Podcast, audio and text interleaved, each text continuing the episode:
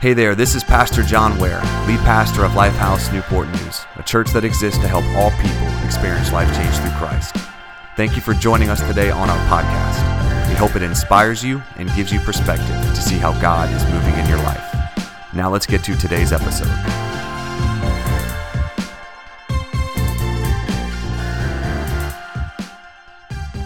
But today, like I said, we're going to be talking about it. Turn to, to someone and say, let's talk about it. Let's talk about it.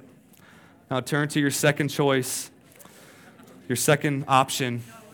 Say, I'm sorry you're my second option. But let's talk about it.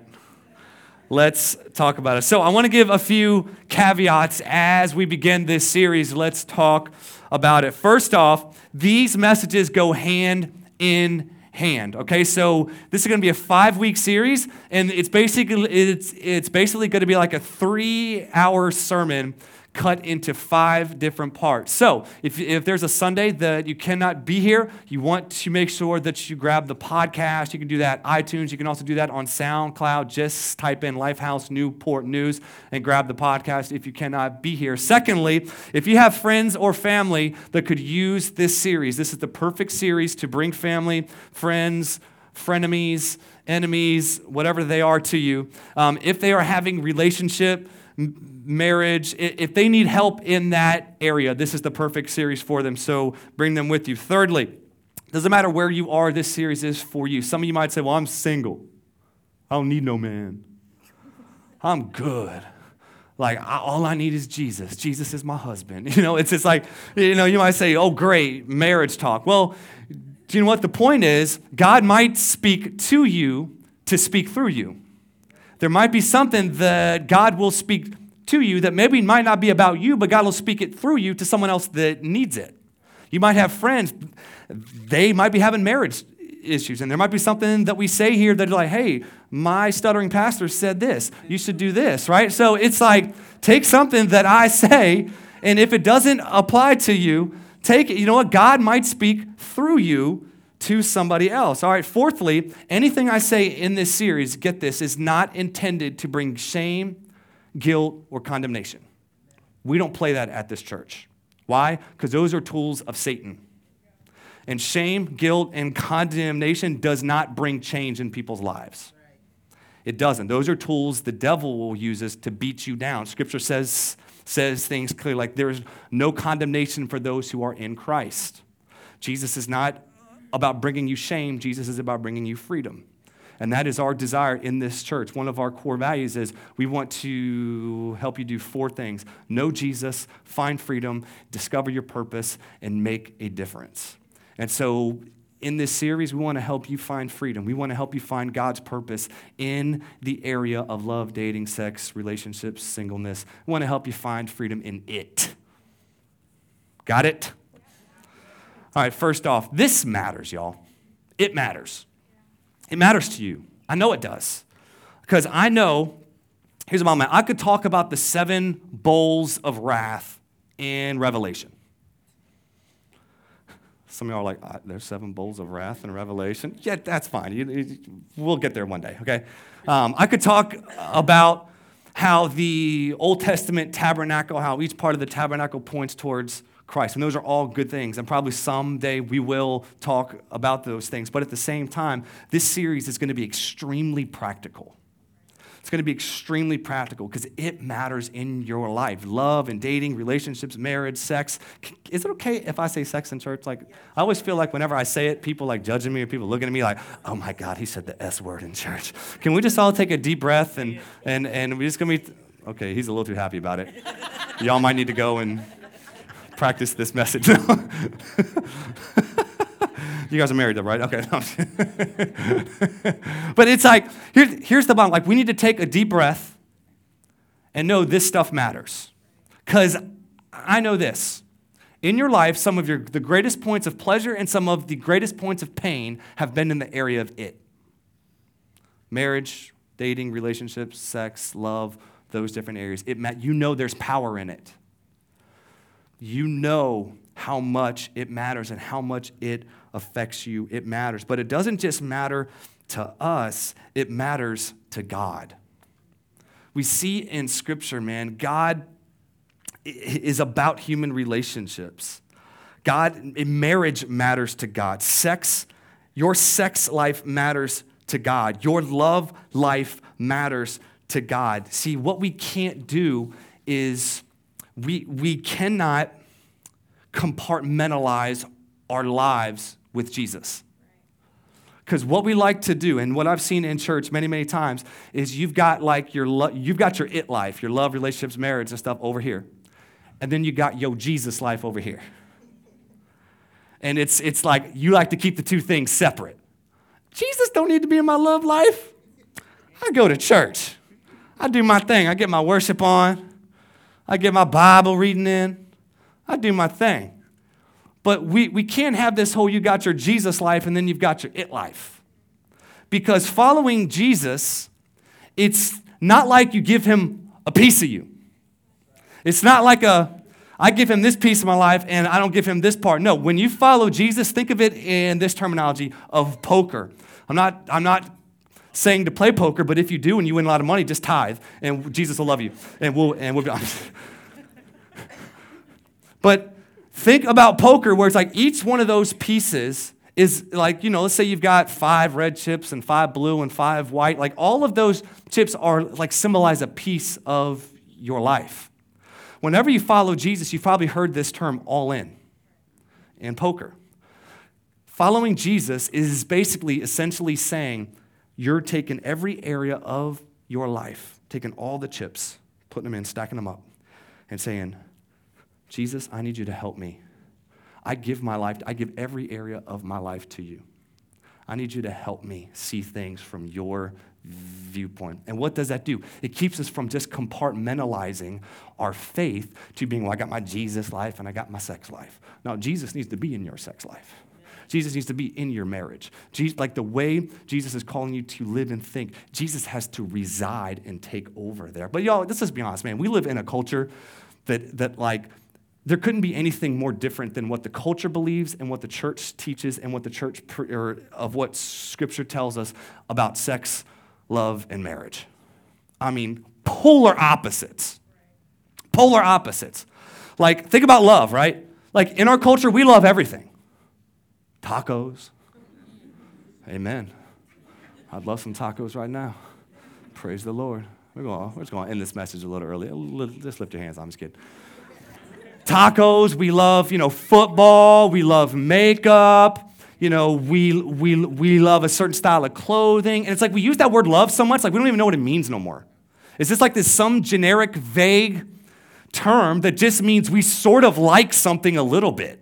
Would you die for the ja- would I die for the Jacksonville Jaguars? Heck no, they're terrible. Like would I die for tacos? No. Like I don't know if it's a good taco. But it's like would I like when we say love, like we just say love, like just we throw it out there like it's just a whatever.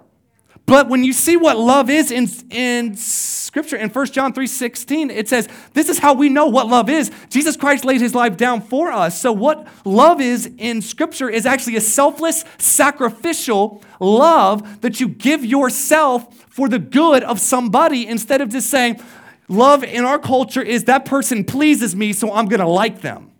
But when they stop doing things that please me, well, sorry, I don't love you no more. It's polar opposites. Think about marriage in our culture. Like, marriage is now like a business contract. Like, all right, here's the terms of the agreement. If you agree, sign and date. You know, and it's like we've got this business contract that we're like, this is your job description. And, if, and it's almost like if you don't meet the requirements of this job, the business deal is broken and you can get out of the business deal. And it's kind of like a, oh, oh, okay, so, but I don't know if y'all know, marriage isn't like that in the Bible. Marriage isn't a contract, it's a covenant. A covenant saying you stand before not just that person. See, we get messed up thinking that marriage is only between two two parties, it's between three parties. It's not just you and the other person, it's between you, God, and the other person. And whenever you say something like, I give my life to you, you aren't just saying that to that person, you're saying it in the presence of a mighty and holy God that created marriage to be a covenantal relationship that shows to the world, honestly, what the relationship is from Christ to us. It's a symbolic thing. It's a covenantal thing that can't just be, well, I don't feel it today, so I'm just gonna leave it. Oh, you know what? I just don't love her no more. I, I, you know, it's just not working. No, a covenantal relationship is you are not in it to be pleased, you are in it to be a servant. How can I make their life better? And that's why I say this all the time. Married couples, your first love cannot be that person. Your first love has got to be Jesus because his love for you fuels the love that you're called to have for your partner. Because if you deify your partner as being this perfect, oh, they complete me. No, they don't. They shouldn't. God should complete you. And now, because God loves and serves you, you now no longer need that person just to fill some sort of need in you because God has already met that need. So now you can love and serve them without an agenda of trying to get something from them because you've had your need met by the Almighty God. Do y'all see the switch where it's like the culture is like, they complete you. It's one person in, in this world for everybody. Just find them. Find a Sabbatarius or Sagittarius or I have no earthly clue. A, tab, a Tiberius tiger, like what, what do they call them things now? Like Scorpios or whatever? Just find a Scorpio. It fits you, bro. It's like, come on, y'all. You could find the perfect Tiberius tiger and Scorpio, but if you're still selfish, it's not going to work, right? Okay, but think about sex, right? Our culture thinks of sex as like whatever goes, dude.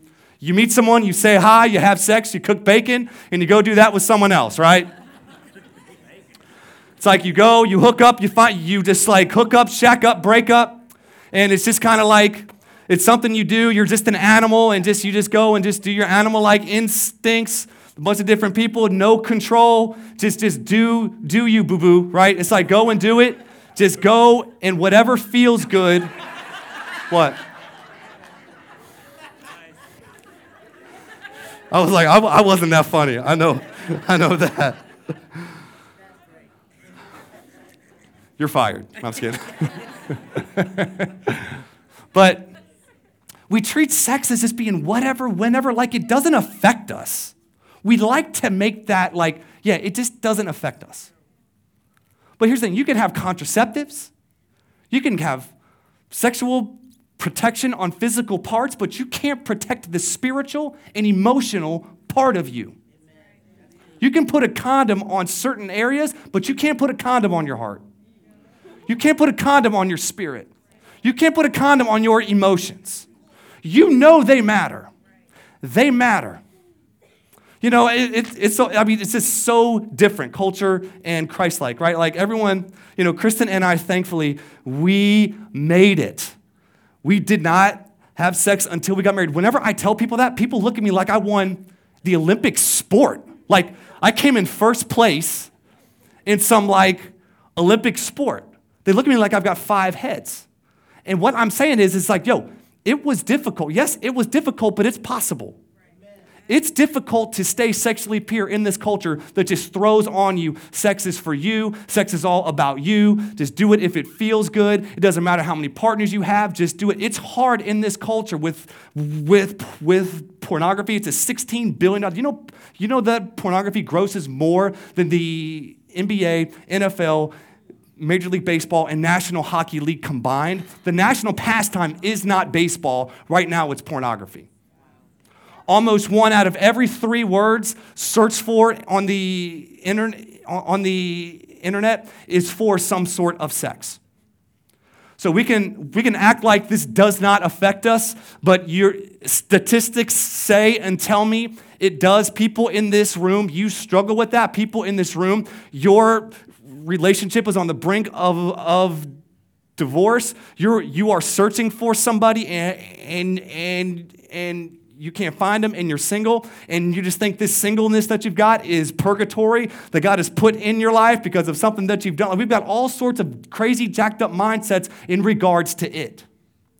And the worst thing that we can do is act like it doesn't exist. When we need to invite God into these areas of our lives and stop compartmentalizing and invite Him into these areas where it matters to Him. It matters to Him, church. And like I said, this is not about guilt. This is not about shame. This is not about condemnation. For you, church fam, this is about freedom. This is about freedom. We want to see you free. But we can't separate. We cannot say, Jesus, you are Lord of my life, and then say, stay out of my it life. We can't do it. God is to be in it because God's the author of it. You can't kick the author out and follow the author. You got to let the author in. Genesis chapter 3, we can see before there was sin, before Adam and, and Eve did their thing, there was, God had this creative order. You can see that it started off with God creating man, and then he gave him a job,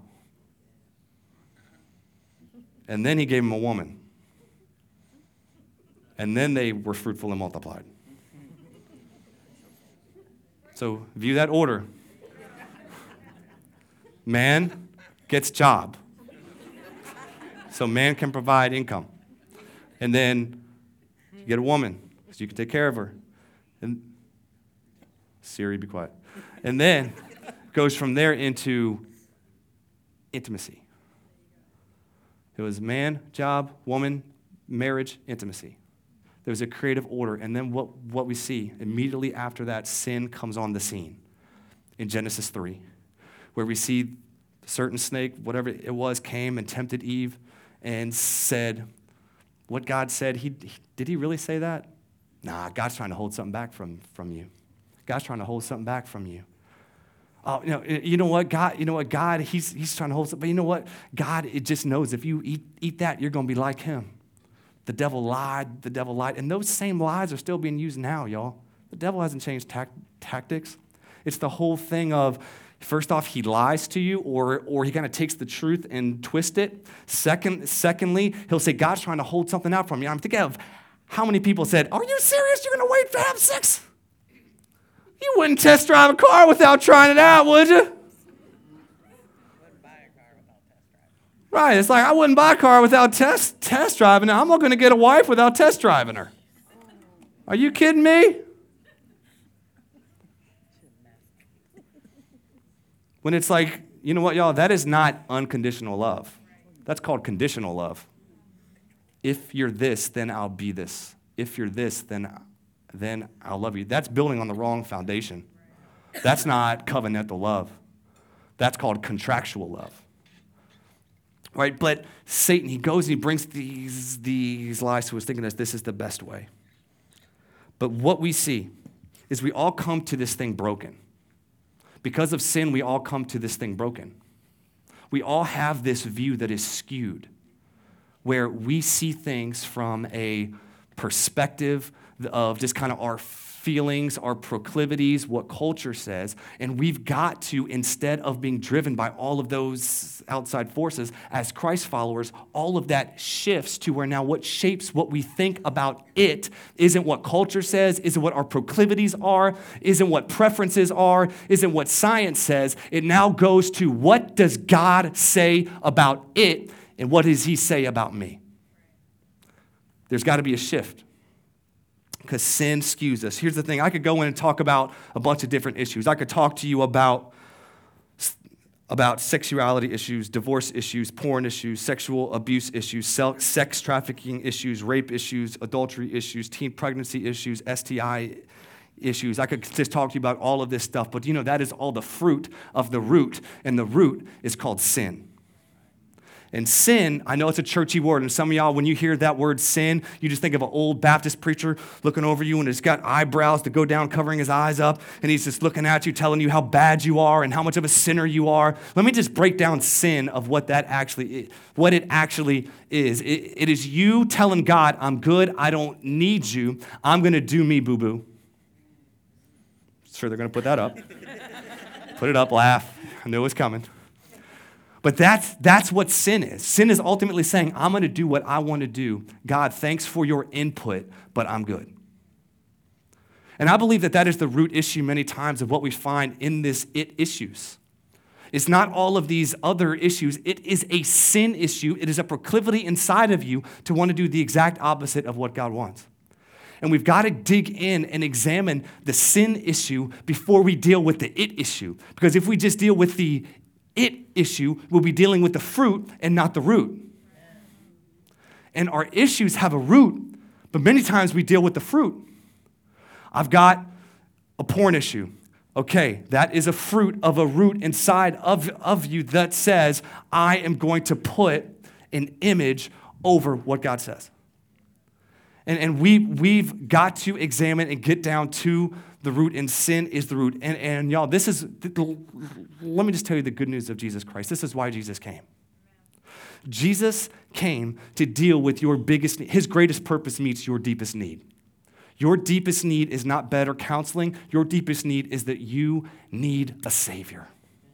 Is that because of your sin, and Scripture tells us clearly, we have all turned our backs on God and done, all, and done our own thing. We have a sinful nature, is, is what Scripture calls it, where we have this, this innate proclivity to want to do the opposite of what God wants. But Jesus came for the exact purpose. He came and died on the cross in your place and for your sin, for the direct purpose of dealing with the sin issue that you have. Ephesians tells us this. Paul, he wrote this letter. He said this As for you, when he's talking to the church, he's speaking to us today. He said, As for you, you were dead. Everyone say dead. Didn't say you were a bad person. Didn't say, oh, you, oh, little Johnny, he was this bad. You know what he says? He said, As for you, you were dead in your sins. You weren't just a bad person. We, we, we've, we've got to stop saying, well, good and bad people. Scripture says we're, we're, we're all bad. We all need help. Welcome to Lifehouse. We love you. Like, we're all bad. But he says that badness leads to a spiritual death and, and, and basically this gap between us and God.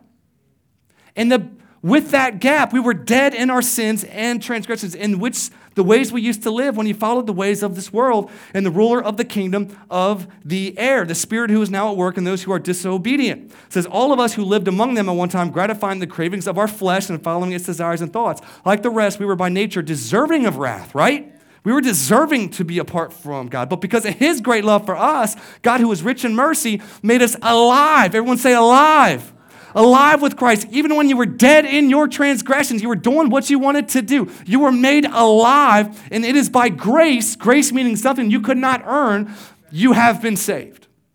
And God raised us up with Christ and seated us with him in the heavenly realms in Christ Jesus, in order that in the coming age he might show the incomparable riches of his grace expressed in his kindness to us in Christ Jesus. For it is by grace you have been saved through faith, and this is not from yourselves. It is the gift of God, not by works, so that no one can boast. This is so good, y'all. Why? Because we have a sin issue. Jesus came and lived a perfect sinless life and died in your place and for your sin because of your sin issue. But the thing is, death could not hold Jesus down. Why? Because Jesus was sinless. So Jesus rose from, from death. That's why we celebrate what? Easter right? We celebrate that. Why? Because Jesus overcame Satan, sin, and death, and now lives a resurrected life that now, because he did what we could not do, he gives us what we could not earn. So he gives us now the power to live a resurrected new life in Christ that lives for his glory instead of our preference and our pleasure. And he puts in us the Holy Spirit to help us live this kind of life. Jesus comes and deals with the root, y'all. And your root issue is you need a Savior. Your root issue is that you need to turn from your sin. Now, Jesus came and said this. The first thing Jesus said whenever he started his public ministry was this word repent. Was this word repent. And I know a lot of you, that's a churchy word. Repent. And we can think it just simply means feeling remorseful, feeling sorry for, which that's a small part of it. But actually, what this word means in the Greek language, it, the, the word actually means this it means to rethink. So Jesus actually came on the scene and Jesus was like, rethink everything. Rethink everything. And like I said, when, whenever we look at our lives as being these, these poker chips, And each of those poker chips represent a piece of us our sexuality, our money, our emotional life, our it life, our marriage, all of, all of these things.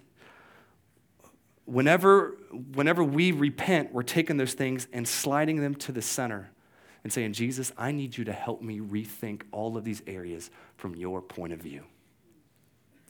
God, I repent of how I've thought. I repent of what I've done. Now I need you to help me rethink. And y'all, that is what true repentance is. Is it helps us to rethink these it areas in light of what God says, in light of what culture tells us, in light of what our feelings tell us, in light of what our proclivities are. It says, Jesus, help us to rethink everything from your view. But you're the author, you need to have an input. Jesus, help me to rethink. But like I said many times, we want to compartmentalize. Why? Because we like Jesus being Savior, but we don't like Him being Lord. Because when, when Jesus is Savior, we celebrated what He did on the cross for us. But when He's Lord, we give Him access in, in our lives to have authority in what is right and what is wrong. And you know, many of us enjoy the fact Jesus died on the cross in my place and for my sins. Should have bought a Honda, but I bought a Mazda. Praise the Lord.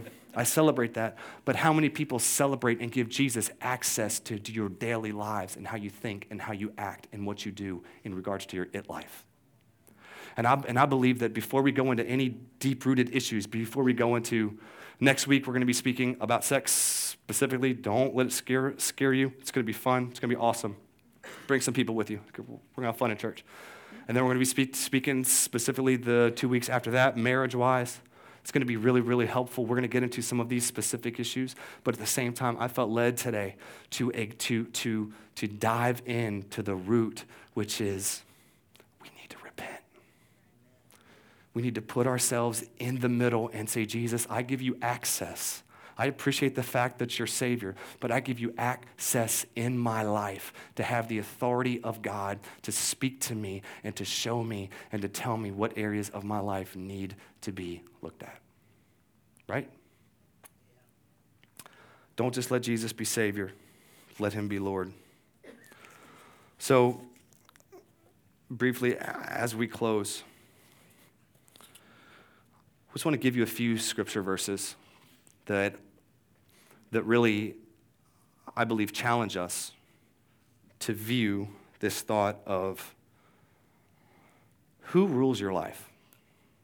Who is over your life? Who, who is who, who is who's in control? Romans chapter 12, verse number 1 says this. This is Paul um, Paul here writing. And Paul, he was a church planter, and Paul, he would go and plant churches in different cities. And then churches, they would have questions. And so Paul, he would actually write letters to these churches addressing their questions. And Paul, he wrote this incredible letter to the church in Rome. Just imagine writing a church, writing a letter to the church in Rome. Can you imagine the culture that church was in? Just think about Roman culture. The idolatry, the sexual promiscuity. And the church is right in the midst of all that stuff. And the church is, is, is thriving and growing even in the midst of that culture. But Paul here, he says this I beseech you, therefore, brethren. I can't say that without saying it like, I beseech you, therefore, brethren. I don't know why, just, that's just the way that I hear it. I beseech you, essentially saying, I implore you, I beg you, I plead with you. Therefore, basically saying, and we said this last week, what is the therefore? Therefore.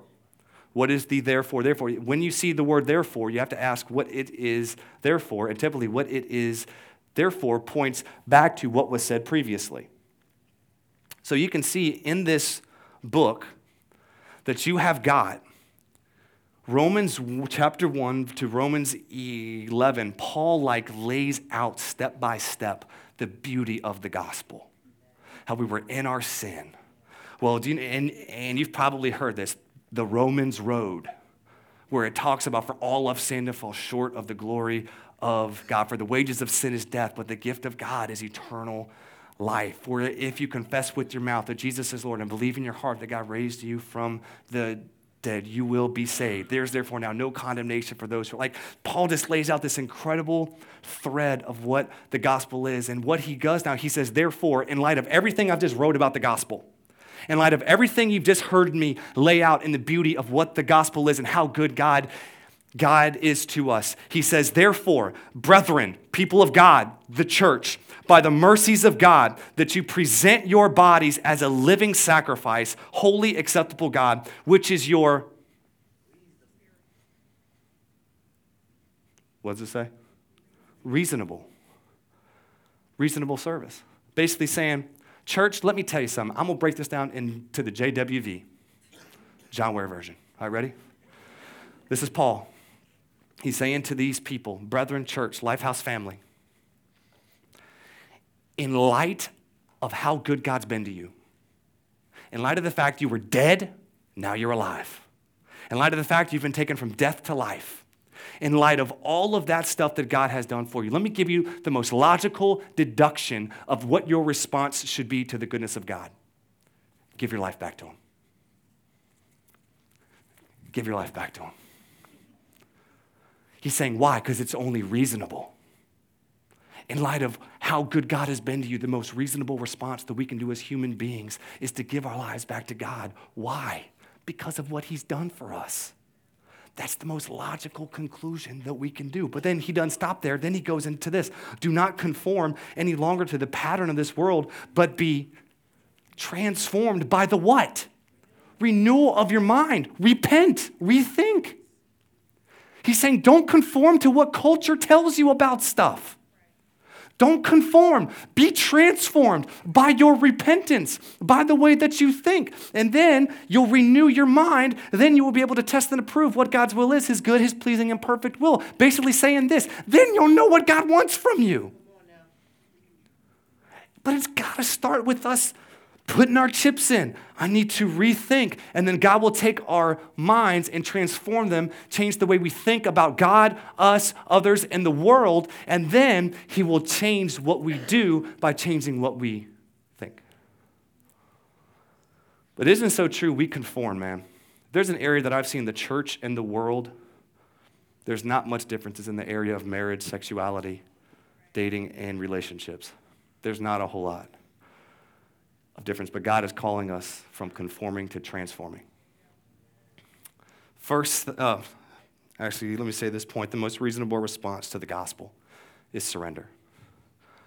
The most logical, reasonable response that you can do in this building today. And, and, and my prayer is that many of you today, if you've not surrendered your life to God at the end of the service, you, the, you know, you will. Why? Because you'll see the goodness of God, how much He loves you and cares for you and wants the best for you, and you'll respond by saying, God, I surrender to you.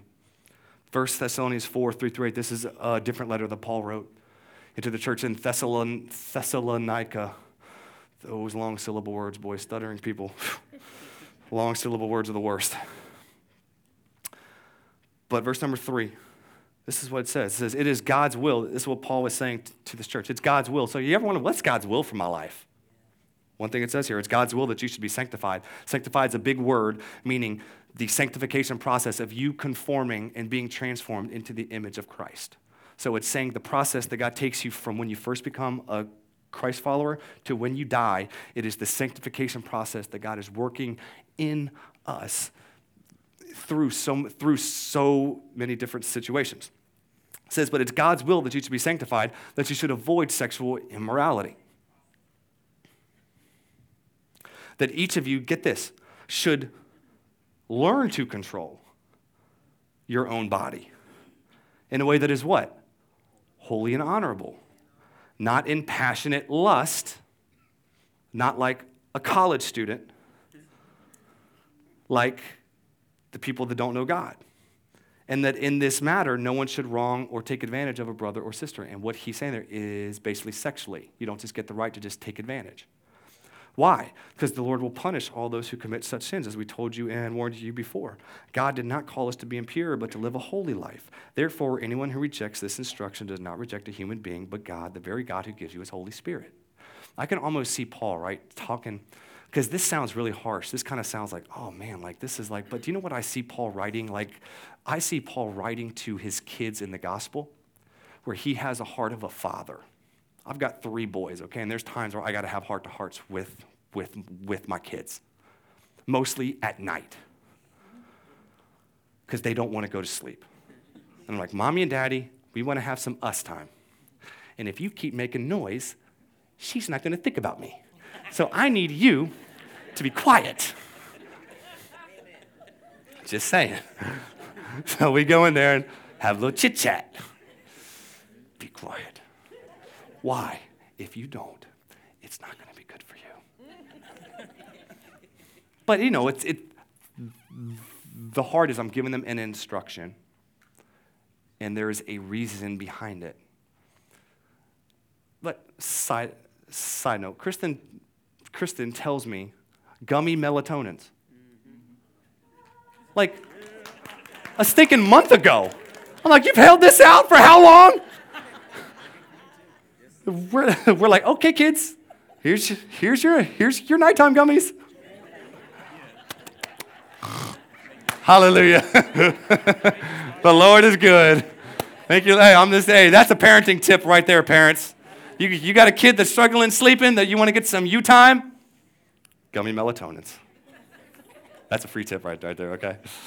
We're going to give those out. I'm just kidding. We're going to give, give those out. But man, I, I tell you what, everyone be pregnant here. No, I'm, just I'm just kidding. Where, where, where was I at? Okay, so basically, Paul is saying, hey, look, like, you need to learn to control your body. You know, you, there's a way that you can learn to control your body in a sexual form, a sexual way, where you don't have to be this creature of just instinct, that just whenever it feels good, you do it. But as a Christ follower, you are called to be controlled. One of the fruits of the Spirit of God in you is actually self control. That you have the ability to say no for the benefit of that person and for the glory and purpose of God. And you know what? He says learn to control. And I love that because you've got to know you, guys. You've got to know you, church. You've got to know there's places that you don't need to go because you know it leads you into trouble. You know you'll compromise. There are places that you know you'll go and you'll compromise. There are times of the day, certain environments, there are certain kinds of people that you know if you get with them or it or so that you will compromise. And so you've got to almost scheme. Do you know the devil's scheming against you? He's trying to devise plans. And what I say is you got to scheme against the devil. You got to scheme like you got to know yourself, know your weaknesses, know where you, you, you know, know it, learn, learn yourself so you can learn to control and honor God instead of being a creature of instinct. Because being a creature of instinct and whatever feels good, the bottom line is this Christ followers are called to be in control, where, where we can say no. But also, too, Christ followers are called to stand out.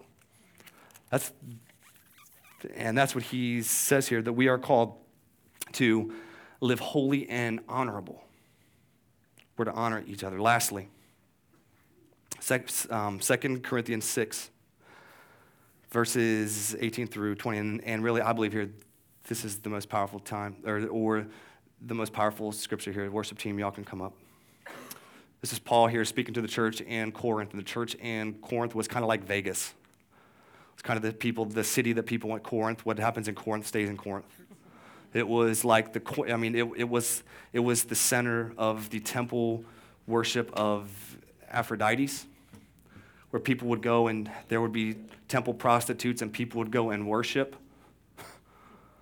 I'm like, man, that church probably had crazy attendance. Come to Sunday service, everybody. Lord. But it, it was a sexually debased city. And so you've got the church that started there. And Paul was trying to get into the minds of these new Christians that are trying to figure out what does God think about relation? What does God think about it? And what he says is this here. He says, Flee from sexual immorality. All other sins a person commits are outside of his body, but whoever sins sexually against their own body. but, but whoever sins sexually sins against their own body. Do you not know that your bodies are temples of the Holy Spirit? And that's, I believe, Paul was speaking that today to you. Do you not know your body is a temple of the Holy Spirit? Like your body houses God, part of the Trinity. Who is in you, whom you have received from God? You are not your own. You were bought with a price. Therefore, honor God with your body. This is Paul saying, You are not your own. You were dead. And you were bought back, redeemed through the precious blood of Christ. His body was given to buy you back from death into life. Therefore, don't. Why are you going back to death? You were bought with a price, the price of God's one and only Son. You know what something's worth by what someone's willing to pay for it. And Jesus gave his Son, showing you you are worth just as much as one of God's kids. Says you were bought with a price. Therefore, what's the therefore? Therefore, honor God with your body. I believe, church, this is a now word for us. You got to know you are not an owner of you, you're a steward of you. A steward means you manage. A steward means you manage what has been entrusted to you for the benefit of the one who entrusted you with it. Meaning, your body is not your own, your life is not your own. You are a steward of the life that has been given to you by God and you are to steward and manage it not for your preference or according to your pleasures, but for the benefit of the one that entrusted you with it. And I believe that all starts with us knowing you are not your own church. Therefore, honor God with our body. As we started this series off, I believe we needed to lay the foundation of saying if we don't give our lives to God and say, God, we repent of the ways that we've thought and the culture, what's culture told us, and what we think our preferences are, and what we think our proclivities are, like all of these things, and say, God, we give our lives to you, our mind, soul, spirit, heart. We put all the chips in, that anything I say after this won't matter because God won't have any authority in your life. And if God's word's gonna hold any weight, it's gonna come when you give Him a place. When you give Him a place to speak to you. And so I just felt like with this series, we needed to start out and dig into the heart and dig into the motives and see who sits on the throne of your heart. Is it you sitting there with a with this king hat on saying, I'm in charge, I rule, do I do what I want? Or maybe today you need to get off the throne and put Jesus on the throne and make him not just Savior. Don't just appreciate the fact he died on the cross, but make him Lord of your life. Say, God, I give you room, I give you access into the deep crevices of my heart, thought, mind, whatever, to bring change in my life. I need to repent, rethink, so I can be renewed in a new mind, so I can test and approve what your right and will is. Can we all stand up, church? Basically, we should examine our lives to see is there fruit of Jesus being Lord in my life? And if there is not fruit, this is the perfect time before we take communion today for you to get right with God, to get your heart right with God, to come back into alignment with God, with every head bowed, every eye closed. I just want to ask you maybe today you've you've never asked Jesus to be even Lord of your life. You you've never said, Jesus, I, I like I need to not just like you, I, I need to put you on the throne of my heart. Maybe you've been doing your own thing. Maybe you've had a concept of church, a concept of God, but you've never actually made a conscious decision and choice to say yes to Jesus. To say, Jesus, I give my life to you, my heart to you. Like I take all of my chips and put them all in. Right now, with every head bowed, every eye closed, just want to create a time of privacy right now where if you would be honest enough to say, John, I need to make that decision today all I want you to do, it simply takes you saying yes to Jesus. That's it. Right now, right where you're at, if you know you need to say yes to Jesus and let Him in, give Him access to you, put all your chips in, all I'm going to ask you to do, you can say it out loud, you can say it silently, whatever you want to do. But if you want to do that, I just want you to right now say yes. Just say yes. Say yes. And I believe if you said yes today, God hears you, He sees you, He saw your yes. And this is what we're going to do. We're going to have everyone pray. We're going to have everyone join in with all of those that said yes today, whether it was outward, whether it was under your breath, whatever. And we're just going to join join in with you, and we're going to pray with you and celebrate with you on the decision that you are making today. If everyone would pray this, Jesus, I give you my life. I put all of my chips in. I receive today your love, your forgiveness, and your grace. I will follow you. I give you every part of me. I don't compartmentalize no more. I put all my chips in and I repent. Give me the grace to rethink and take on your viewpoint so I can give you glory and live in the purpose you've given me. In Jesus' name, amen. Amen. Lifehouse family, we just give it up for all those that said yes to Jesus today. And listen, really, really quick. Thank you again for joining us on the Lifehouse Newport News podcast. If you're ever in the Hampton Roads area, we'd love for you to join us at one of our live worship experiences at 9 a.m. or 10:30 a.m. at the Regal Kiln Creek movie theaters. Until then, feel free to check us out at www.theaterchurchnn.com or on any social media platform. Thank you so much and God bless.